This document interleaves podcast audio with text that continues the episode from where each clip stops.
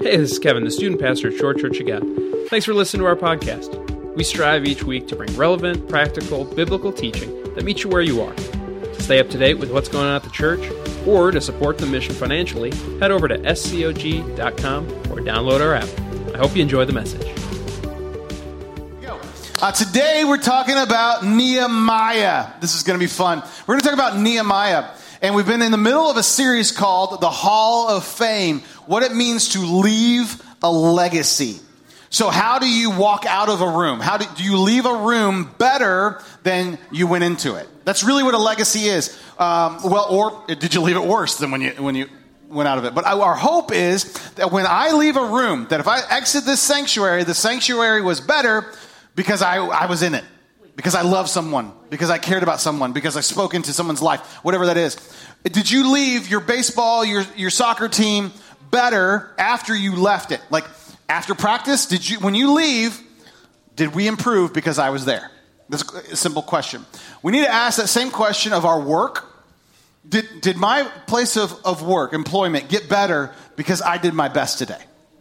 What kind of legacy am I leaving? Is my family better because I was there? Hopefully the answer is yes to this as well. And if it's no, my family's worse because I was there. Hey, let's let's let's turn that around. Okay. So we want to really step into that today. And the guy who can really teach us a lot about that is a guy named Nehemiah. And what he leaves as a legacy is a legacy of leadership. Now you may be wondering, Jared, why did you choose a leadership guy on the day of family worship? Because this is why. I'll, I'll, tell you. Thank you for asking that wonderful question. Why is because Nehemiah doesn't really have the authority to lead the way he does. And as we look at kids or teenagers or whoever is here, we're leading from the second, third, fourth chair, right? And maybe you are that you're not the owner of the business, you're not the president, you're not the CEO, you're someone down that line, but you still need to lead in some facet. How do we lead when we're not the person in charge? When the buck doesn't stop with us, but we still are called to lead well. We have to lead in our homes, we have to lead in our classrooms, we have to lead uh, in our places of employment. we need to lead wherever we're at. What does that look like? Because Nehemiah is leading in a place that he really doesn't have the authority to do what he's doing, yet he does it anyway, and he does it really, really, really well. And so there's a lot we can glean from him, we can learn from him this morning. Uh, Nehemiah, turn in your Bibles to Nehemiah if you've got a Bible with you. Uh, Nehemiah is kind of a, almost a hidden book of the Bible. Um, it is categorized in the histories, so it's before all the prophets.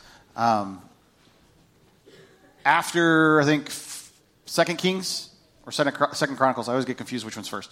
Um, or Ezra, yeah, Ezra, Nehemiah, and then Esther. So there you go. Turn in your Bible. I'm not hearing paper just flip. Everyone's got it on a phone right now? Oh, thank, thank you, Jesse. She's like showing me on her phone. I did it, Jared. You cheated. You got to use your phone. Um, so turn in your Bibles there to Nehemiah. And uh, this is a fantastic, fantastic uh, book of the Bible. It's an interesting book of the Bible because it starts out not taking place in Israel. This is unique, right?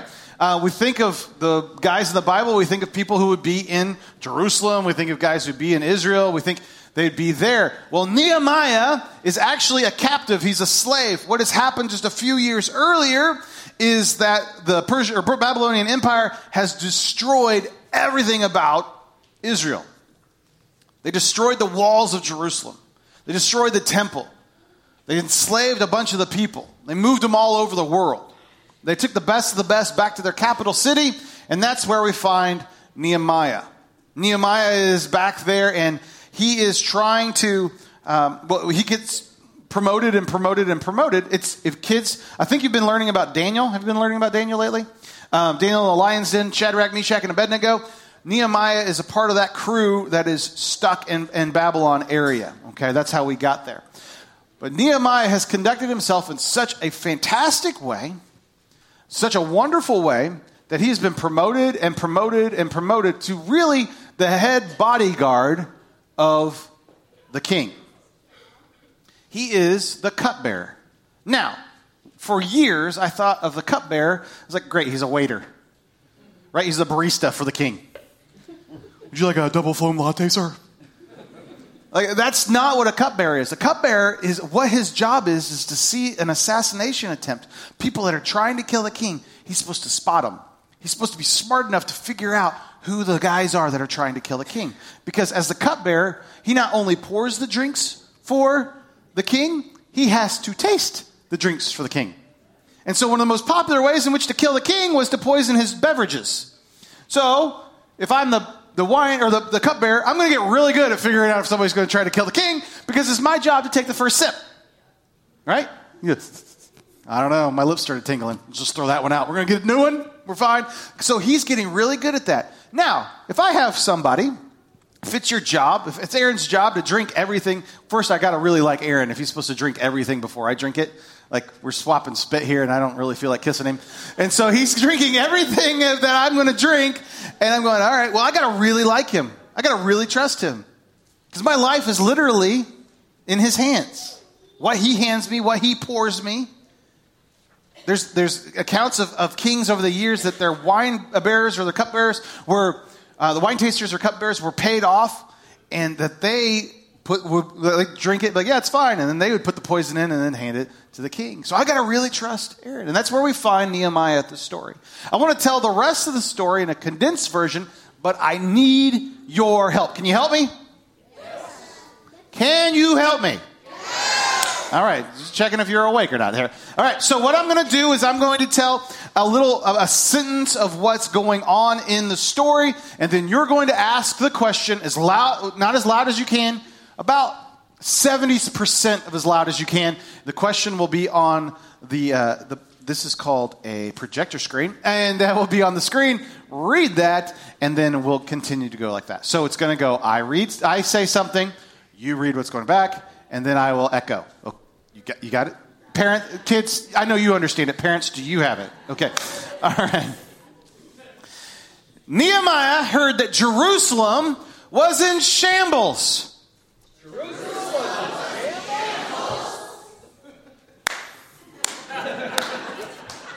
Yes, Jerusalem was in shambles. The first thing he did was he fasted and prayed. He fasted and prayed. Yes, he fasted and prayed. You are good at this. All right. Then King Artaxerxes noticed that Nehemiah was sad. Yes, Nehemiah was so sad. King Artaxerxes didn't want Nehemiah to be sad, so he sent him to Jerusalem with letters that would keep him safe. Keep him safe. Yes, with letters that would keep him safe.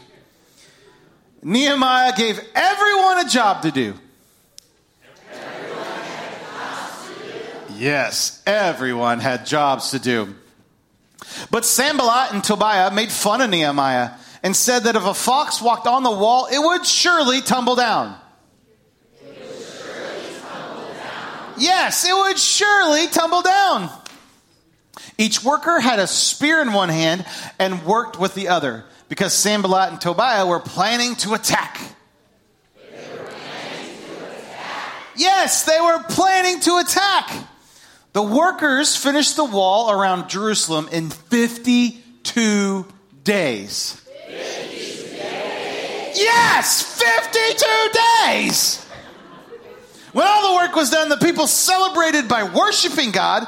They read scripture, they ate, and they had a festival. Yes, they read scripture and they ate and they had a festival. Awesome. Now you've read all Nehemiah. Congratulations.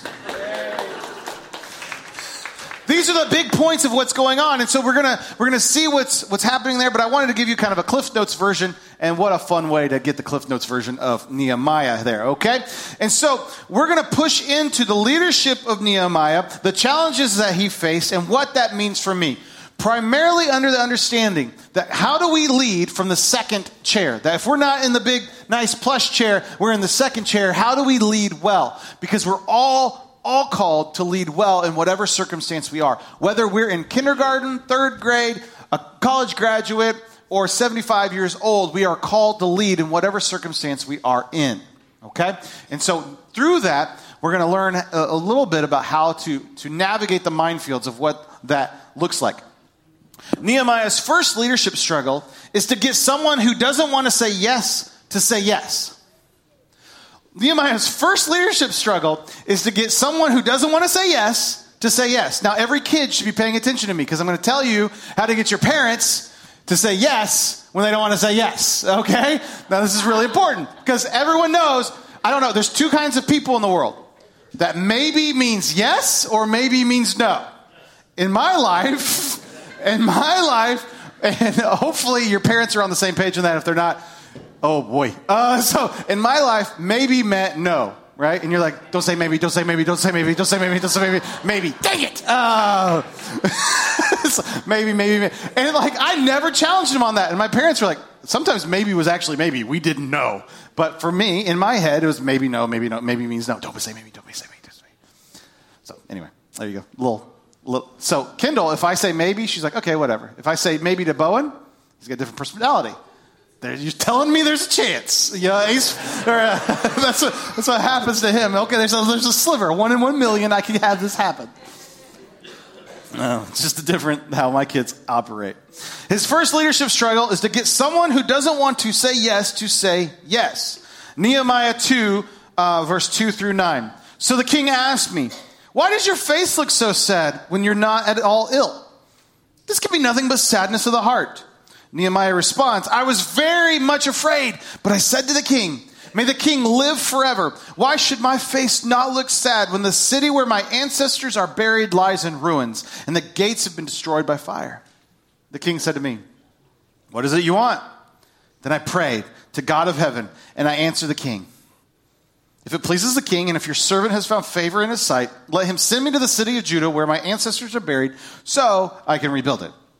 Then the king, with the queen sitting beside him, asked me, How long will the journey take? And when will you be back? It pleased the king to send me, so I set a time. And I also said to him, If it pleases the king, he's getting bold here, may I have letters to the governors of the Trans Euphrates so that they will provide me safe conduct until I arrive in Judah? And may I have a letter to Asaph, keeper of the royal park, so he may give me timber and beams for the gates of the citadel, the temple, and the city wall, and the residence that I will occupy? And because the gracious hand of God was on me, the king granted my request. So I went to the governors of the Trans Euphrates, gave them the letters, and the king sent uh, army officers and cavalry with me. Okay, so what is going on here? Is the, the cupbearer who has no place asking for a favor. He is not on par with the king. He shouldn't be going, King, can I get a little, uh, I need some stuff. What he is actually asking, this is just an audacious ask. What he is asking for is, hey, can I go make one of the countries that you made subservient to you, that you control, can I make them, give them the ability to rebel against you? Because once a kingdom, and especially the capital of Jerusalem, doesn't have walls and gates to protect them, to keep people from coming in or out, they have no ability to protect themselves. Think about your own house. Right? Do you have a, a privacy fence or a fence? Raise your hand if you have a fence. Raise your hand if you don't have a fence. All y'all, you guys are in danger. No. Because if you don't have, I don't have a fence at my house, to the chagrin of all my neighbors because uh, it's I don't know if you've noticed it's rained 40 days and 40 nights now, and uh, I need someone with a like a hay baler to come over and, and mow my grass because of this uh, this idea. The retired guy behind me is like, "You lazy bum, what, what are you doing?" Uh, uh, anyway, we also have a dog. Now, the dog stays in our yard primarily, but she likes to wander because she's friendly. If you have a, a fence, you don't have that problem. Also, if you have a fence, we've had random people like all of a sudden you look in your backyard and you see this random person just walking in your backyard. What in the world is going on? If you have a fence, you do not have this problem, do you? Right? So, in the same aspect of our own homes, our fences keep people in, they keep people out, they keep hopefully bunnies out, and they keep your animals in. This is how this is supposed to work. Same thing is true for a city. It keeps the right people in and it keeps the wrong people out. And so for Jerusalem and Israel to become a viable city again, it has to have walls. And this is what's breaking Nehemiah's heart. So it's a big ask to say, hey, will you let give me the power to build walls in my home city again. But with that power, the king knows this, is the power for us to become our own people again. And so that's what uh, is being asked of the king at this moment. How does he conduct himself? What does he lead to? First thing he does is he prays. And so if you want to get someone who doesn't want to say yes to say yes, what do you do first? You pray. All of chapter 1 in Nehemiah, chapter 1 Nehemiah is basically Nehemiah praying for this conversation to happen. He prays. Number two, he is trusted. Number two, he is trusted. Like I said before, he has gained trust. He has gained trust. He has gained trust. He has probably saved the king's life on multiple occasions. He's gone, he's done the dirty work. He's gone through it. He's been the cupbearer for a long time. He's risen in the ranks. He's been, he gets trusted.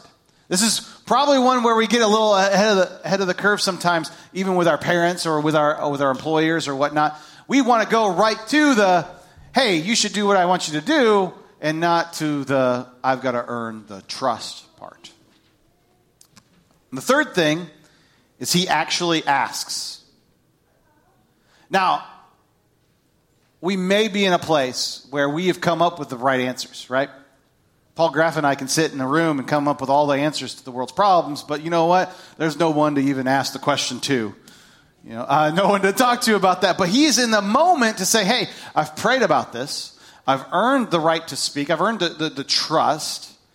And in this moment, in that time, there, there's that, that decision to be made. Am I going to say something or am I not going to say something? Am I going to. He might kill me if I ask this question. And he has the audacity, he has the courage, he has the bravery to ask the question King, if it'd be okay, would you let me go build these walls back? But he doesn't, he doesn't start with asking, and this is the problem that a lot of us have, especially you kids, right? I'm going to put it on the kids. It's the kids' fault. Um, we ask the question before we've prayed about it and before we've earned the trust. Because you know what? Honestly, if we start with prayer, a lot of those questions that we want to ask will just go away because God will be like, that's, that's not really what you want. Oh. He prays first. He's trusted. He asks, and then he is humble about it. He stays humble about it. He's not entitled. He doesn't act like he, he deserves it. He prays. He's trusted. He asks, and he is humble. There you go, kids. I've equipped you, especially teenagers, with ways in which to get your parents to say yes when they don't really want to say yes. You pray about it, earn their trust, ask nicely, and be humble. I guarantee your yes rate will go up. And maybe it might be a yes and it might be a no. You have to figure that on your own, okay? Nehemiah's second struggle was organizing a disorganized people.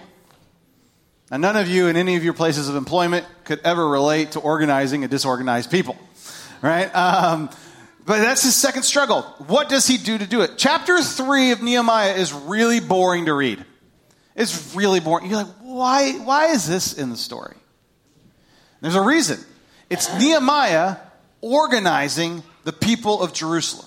It's him putting them in the right places so the best possible outcome can happen. So, how does he handle the, the, the challenge of getting disorganized people to be organized? He identifies the problem. He identifies the problem. What's going on here? I'm going to identify the problem. Second thing he does is he motivates exceedingly, exceedingly well. How does he motivate them? He takes chapter three is all about these people, and he says, you know what? I'm going to have you build the wall right behind your house. Because you know what? If I'm working on a wall that's supposed to protect my family from bandits and bad people and people who are trying to come in and steal my daughters and sell them for, in slavery, if I'm trying to protect them, I don't want to go build a wall over on the other side of town. I want to build the wall at my house first. And you know what? If I'm protecting my family with that wall, that's going to be the best possible wall I can build. So instead of constricting everybody and saying, let's start at the right and keep on moving clockwise, you know, clockwise around, he doesn't do that. He says, you go behind your house, you build the wall the best you possibly can right there. And so chapter three is all about these people. He said, okay, you're going to meet everyone who lives here. You're going to meet at Bob's house. Bob doesn't exist in the Bible, but that, you got it.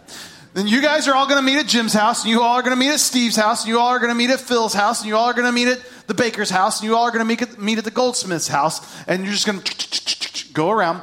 And because you all live close to each other, so we would all, because we live close to here, we would build the, the wall right next to the church because we're all here, right? Got it. And we do the best possible because it would affect our families and it affect our kids. So, uh, yes, it might have made a little bit more organizational sense to get all the guys working in one spot in one time. But for motivational sense, he got them right where their heart was. They cared about their families. He identifies the problem, he motivates them, and he gives credit. This is so important in motivating people that don't want to be motivated, right? He gives them credit. Chapter 7 is all about, hey, this person did this and this person did this, and there's that many people here, and there's that many people here, and they're awesome, and blah, blah, blah, blah. And he just spends, there's a whole chapter in the Bible saying, good job to you people. For all eternity, the people who did good jobs, yay, good job. There was a hundred of you, and there's a 50 of you, and there's whatever. He identifies the problem, he motivates, and he gives credit. The third issue that he's got to deal with is he has to deal with difficult people.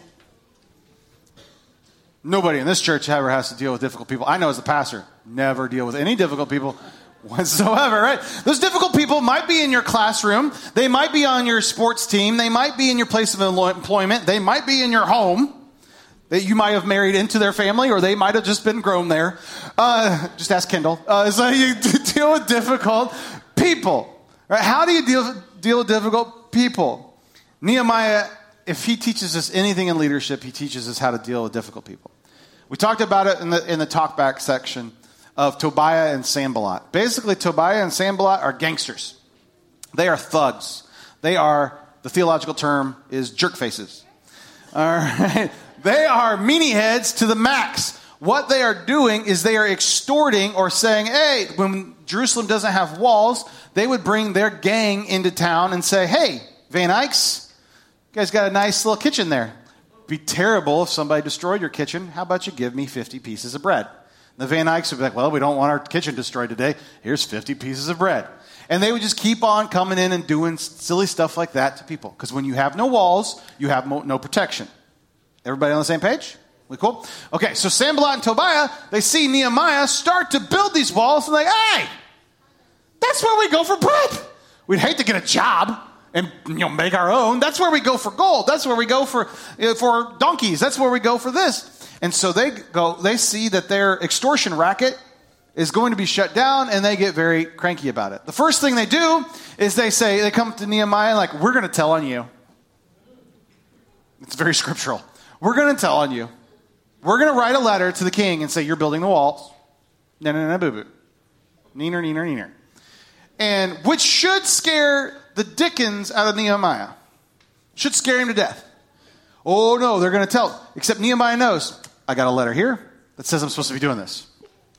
Oh, you're going to tell the king, you know, that I used to you know, save his life? You're going to tell him that I'm doing something mean? Good luck with that. Right? That's what Nehemiah does because because he's built trust, because he's done the permission, because he was humble, because he asked the right questions, that doesn't scare him. So how does he go through the, the we're going to tell on you?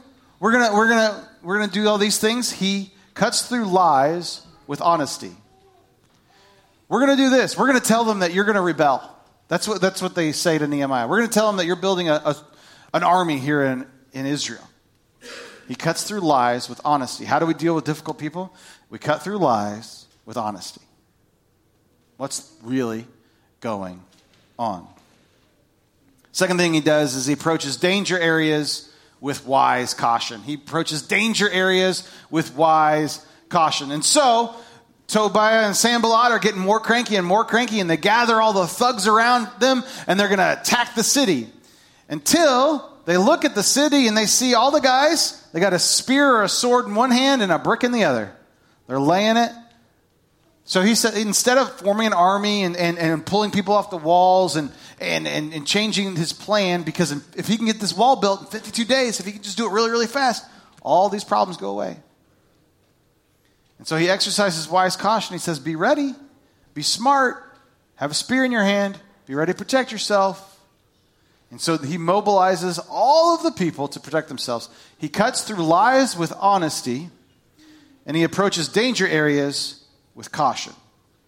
How we deal with difficult people is the same stinking way. We cut through lies with honesty. This is what's really going on. We approach danger areas with wise caution. Be prepared. Third thing, he uses wisdom to deal with traps. He uses wisdom to deal with traps.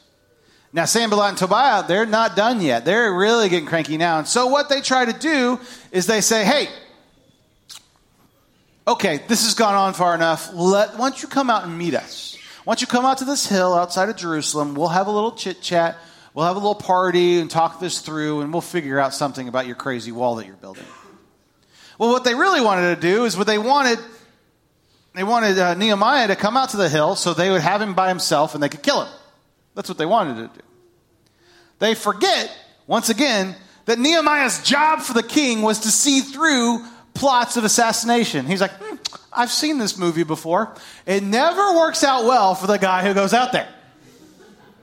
he's, he's, ah. So he uses wisdom to deal with traps. If you are dealing with a difficult person, you need to use wisdom to deal with traps because difficult, unhealthy people will try to trap you all day long. Some of you are like, I needed this message like last week.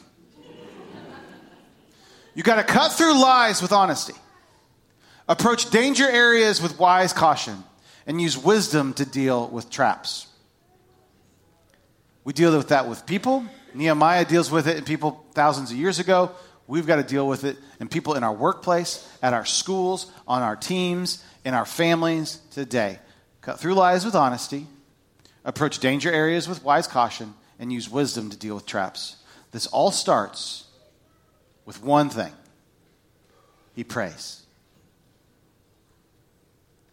His heart is heavy with it, and he prays. He gains trust, and he asks the question. What Nehemiah does is he gives people of, of Israel hope again. The response to this beautiful thing of the wall being built is a revitalization and a reawakening of the Jewish people. After they get done with this, you guys in the talkback thing talked about they threw a festival and they had a party and they read scripture. It was the first time the scripture had been read in, in a long, long, long, long time. Uh, maybe publicly read like 300 years that the scripture had been read publicly. People had forgotten about the festivals. They'd forgotten about the good, the good stuff. They'd forgotten about the fun parts of being Jewish. They'd forgotten who they were.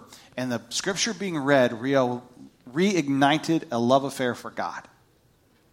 All because he prayed about it, he was trusted, and he asked some questions.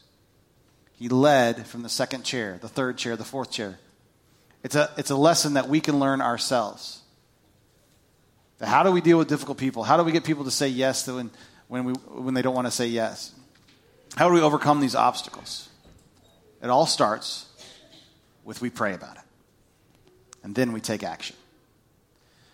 Nehemiah ignited a revitalization of the whole country because of his actions and because of his leadership. It's the same thing that everyone in this room the, has the ability to do in our places of work, our places of play, and our places of school. Let's pray this morning. God, thank you so much for today. Thank you for the opportunity to have the kids in here. Thank you that they're so awesome in listening to me talk. Lord, I thank you for who they are and who they're becoming. Lord, I pray a special blessing on their parents this morning that they would be rejuvenated as school comes to a close. That they would see all the craziness of scheduling around kids home from school as not an inconvenience, but as an opportunity to love their children in a deeper and more meaningful ways. Lord, wherever we find ourselves this morning, that you would call us to lead well. That even if we're not in the first chair, that if we're in the second, third, fourth, fifth, it feels like we don't have any authority whatsoever, that you have called us to lead in whatever context we're at. So, God, we ask for your guidance. We ask for your wisdom. We ask for your courage. And in Jesus' name I pray. Amen. May the Lord bless you and keep you. May his face shine upon you all the days of your life. You are dismissed. Thanks for joining us at church this week. I hope you enjoyed this week's teaching. If you have any questions or comments, shoot an email to office at scog.com To continue to support our mission to reach, grow, and serve our community for Christ, you can give online at scog.com or through the app. See you next week.